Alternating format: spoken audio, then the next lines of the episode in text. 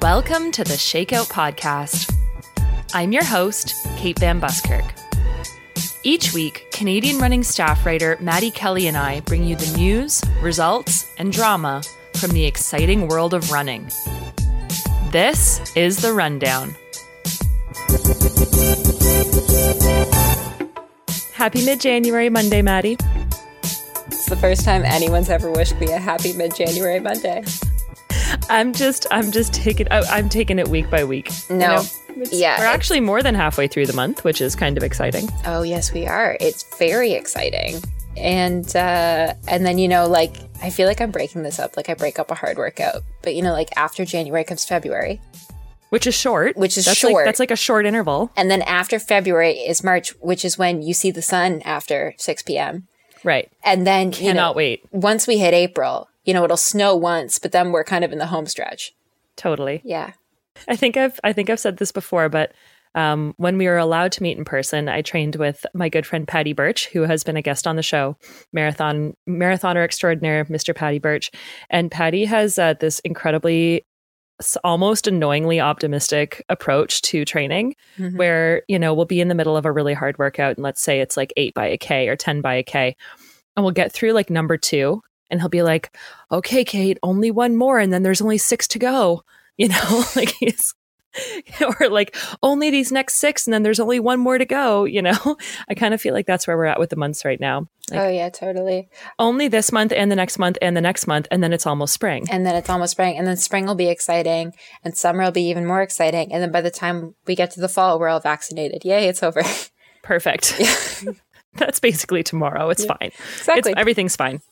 Well, as always, although we are in the middle of a global pandemic and although we are in the middle of winter, there were some things that happened over the weekend in the world of running and kind of a real mixed bag this week, eh, Maddy? We've got like track news, doping news, exciting news, results, it really books being published. Like there's just so much. really is a little bit of everything i feel like 2020 was the year of the book like every semi-famous person i follow on instagram was like and this is what i think about this and i found a publisher and it will come out on this day um And I think I've listened to approximately 97% of them as audiobooks. yeah exactly people were looking for content it was a hot time to write a book but yeah should we get should we get started Absolutely.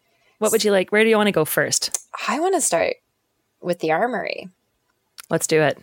So I really love this piece of news because what's going on in the world right now is so much bigger than track and field. And I think this is a really cool way for sort of track and field to give back.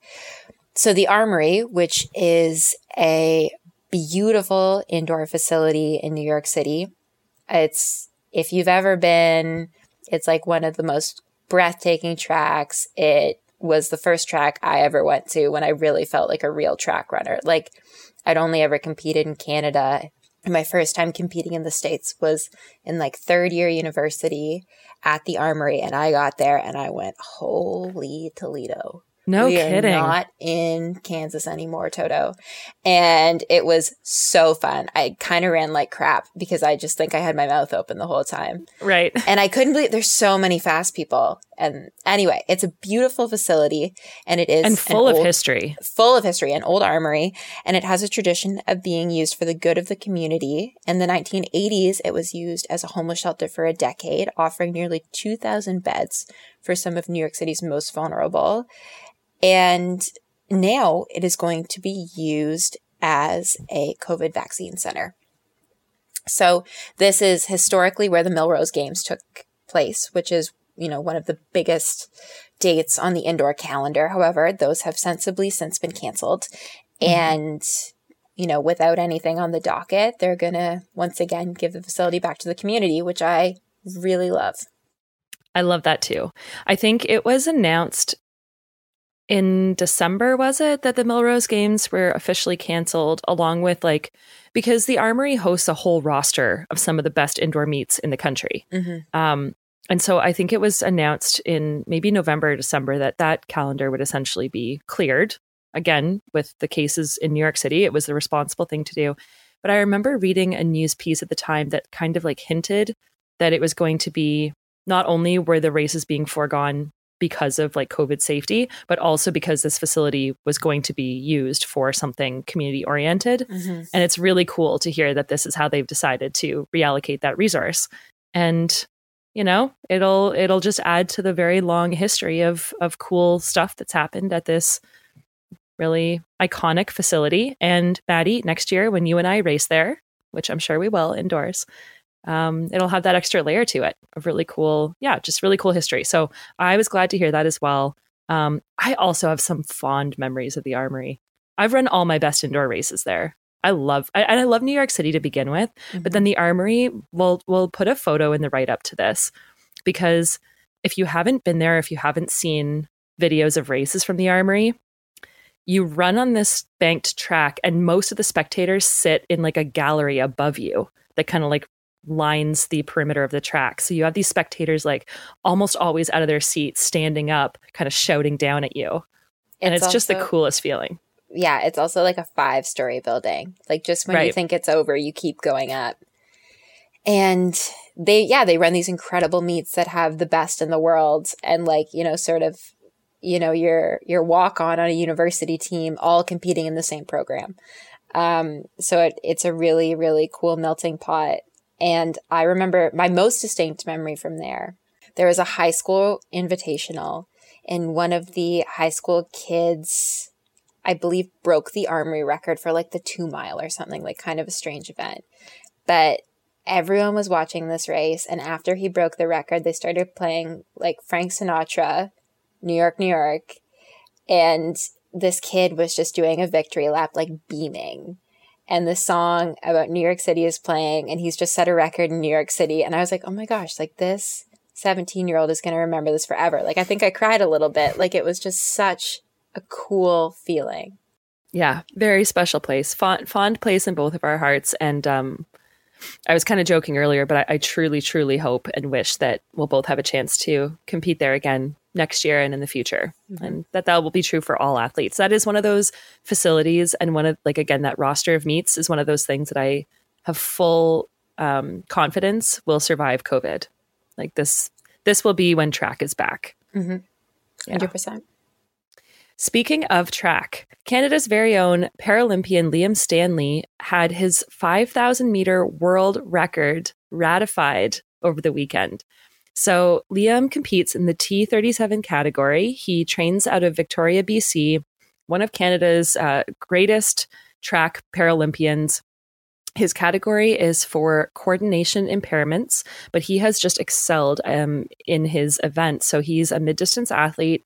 Historically, he's mainly competed in the 800 and the 1500 um, including winning the silver medal at the Rio Paralympics.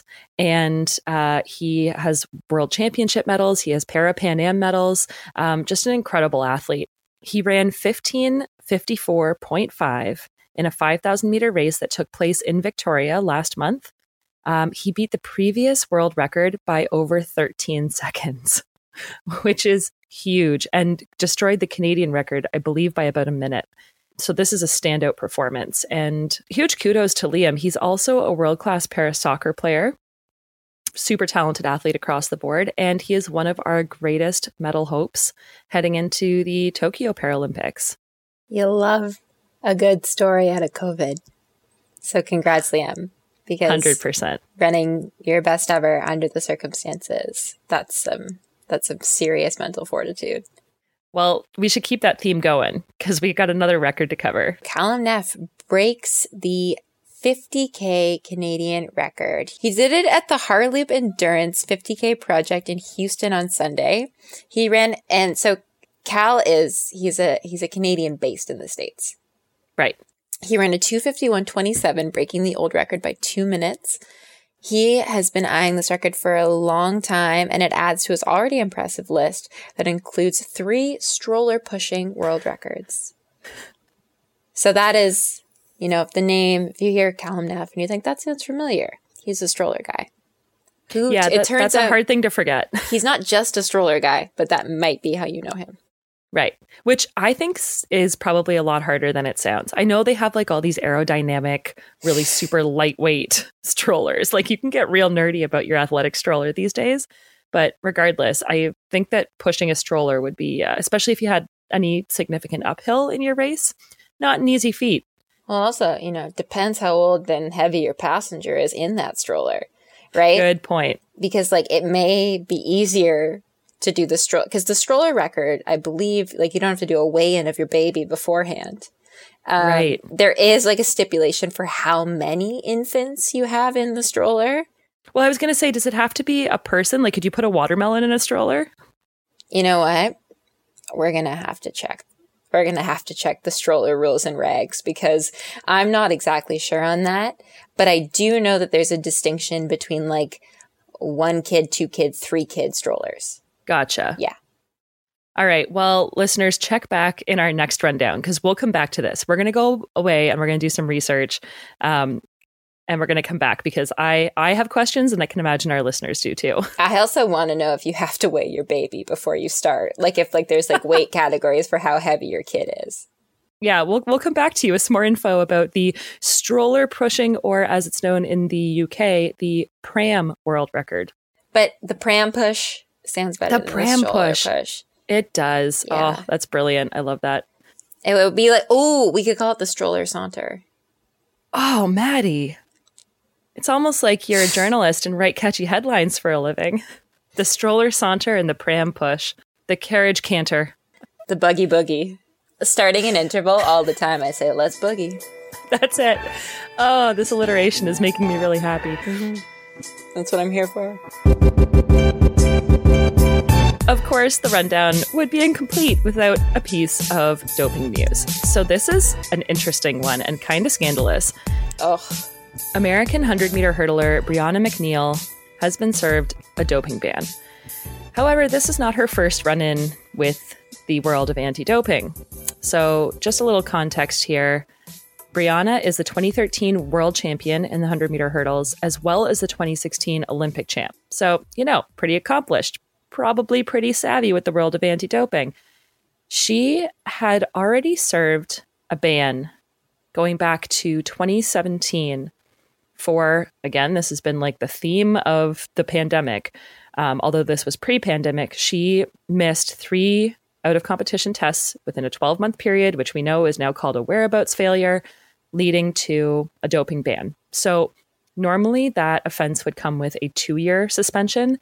However, there were some extenuating circumstances. And as I read more into the story, I could understand and be a little more empathetic to this first ban that she served going back a few years because two of the three missed tests that she served in 26 or that she missed in 2016 one of them was because she was being honored for Brianna McNeal Day in her hometown after winning the Olympic medal and the second she was at the White House being honored by the president for her achievements so she still should have known to update her whereabouts, but I can understand with all that excitement and the travel and everything that goes along with either having your city all come out to recognize you and or going to the White House. hmm I can kind of get how that could get, you know, things could get lost in the shuffle a little bit there. those are also super. That's an alibi you can check. you right, know? exactly. Mr. Obama, did you in fact meet? Right. So because of that, the two year, the normal two year suspension was downgraded to a one year, meaning that she only missed the 2017 season of competition. Fine, you know, moving on. Unfortunately, she has now been provisionally suspended again by the Athletics Integrity Unit for, quote, tampering with the doping control process. Maddy, for the life of me and all my research, I couldn't find any more details as to what that could mean. But this is not a whereabouts failure, and it's not necessarily a positive test in that they proved that she had something in her system, but it the way that it was described in all of my reading is like an intentional interference with the doping control process. Because this is her second anti doping offense, she will automatically, if this gets um, confirmed, because it's a provisional suspension right now, Mhm. if it turns into a real suspension, the rule with suspensions is that if it's your second time serving one, whatever the length of the first one was gets tacked on. So there she will probably serve a 4-year suspension for this, plus she'll get another year put on because of that first one, meaning that she could serve a minimum of five years and a maximum of eight, meaning essentially that her career would probably be over. Yeah, the tampering section of, you know, anti-doping clauses. It's pretty it's pretty broad, but also like I, I don't mean broad as in like anyone could tamper. Like I not I just mean there's a bunch of different things you can do, but each each thing you could do would be pretty like egregious. Like you would be, you know, disobeying an officer or you know, kind of evading testers. Evading testers, you know, swapping your sample or appearing to have swapped a sample. Like when they walk you through giving your sample, like after, let's say after a race even, they walk you through every single step and they show you exactly what they're doing so that your sample cannot be tampered with. And it really right. is like you have to choose between two bottles to decide which you want. You inspect the case to make sure that the plastic wasn't ripped even a little bit ahead of time. Like you check all the serial numbers to mm-hmm. make sure they match. Like you are in charge of like ensuring that everything is the way it's supposed to be, and, in addition to having doping control officers overseeing the whole thing at the same time. And to ensure that it isn't tampered with. Right. Because, like, you know, sabotage is, is a thing. Mm-hmm. Um, but this makes it so that someone else cannot mess with you. However, they're obviously like, and I'm not, we don't know for sure yet if that's the case of Brianna McNeal, but there are people who attempt to falsify or tamper with their own samples. And that right. doesn't necessarily mean just like getting someone else's urine. It's a right. whole host of things it could mean. Yeah.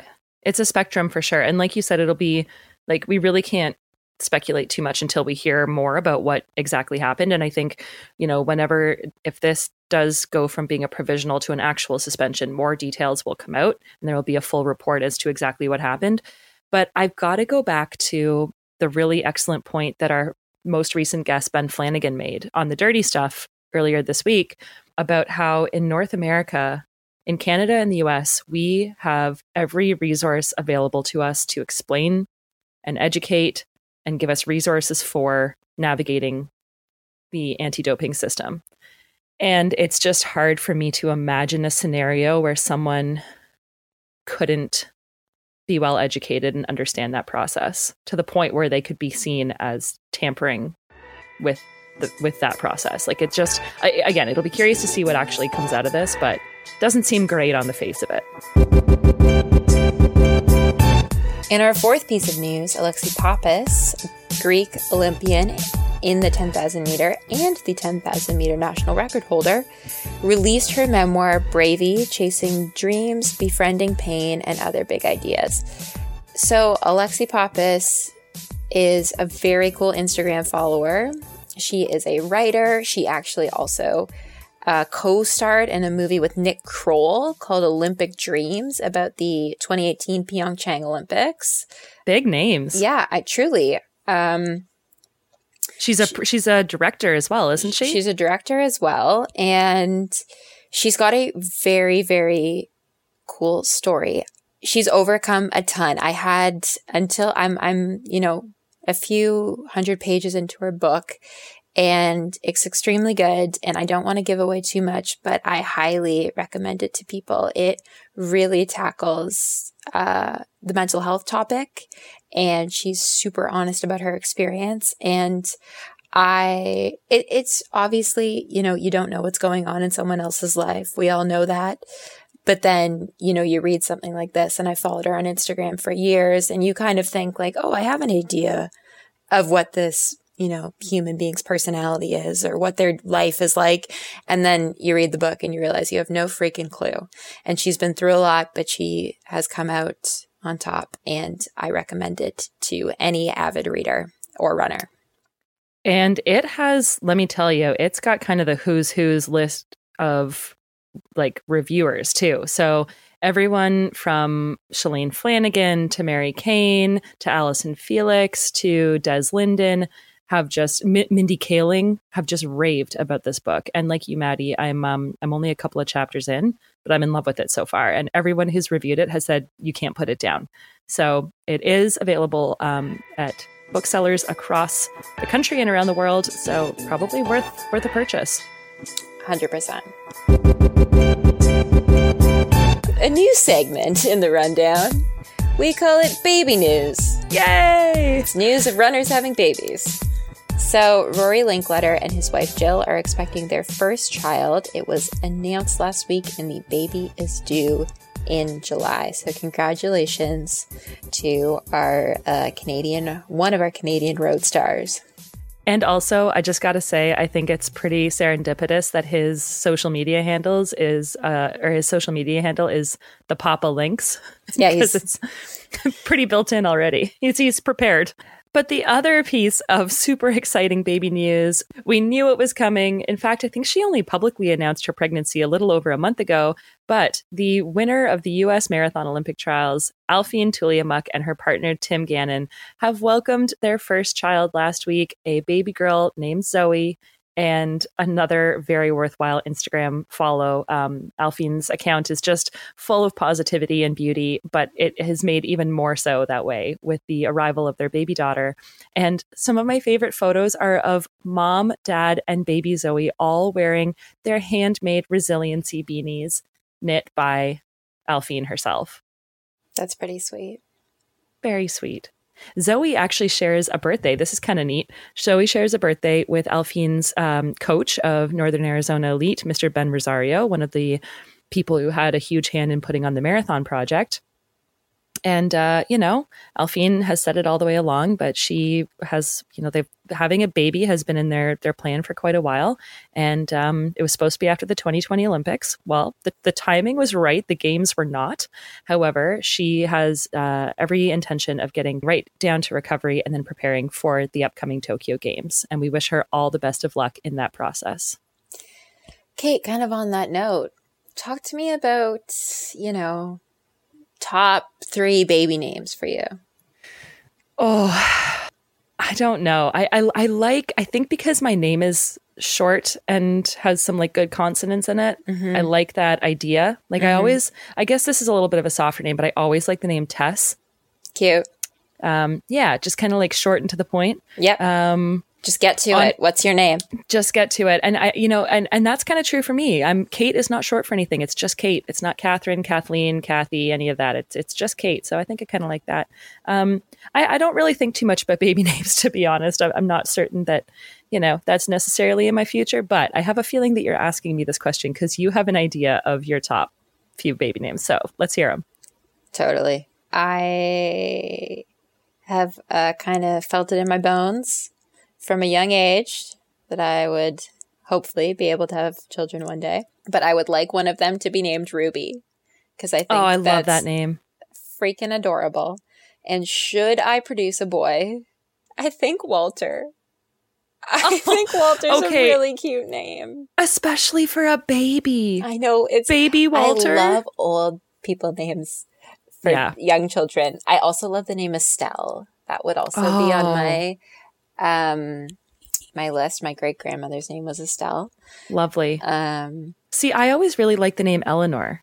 oh, And- beautiful name. Beautiful name. Yeah, and and one of those very sort of old classic names. I um I grew up uh, racing against um, a young woman, a girl my age named Eleanor, and I always, I mean, part of it, you know, you get that association with someone you like. I really liked her as a person, Mhm. but I always she was the only Eleanor I knew in real life who wasn't eighty, Mhm. and I just thought it was such such a neat name for a younger person.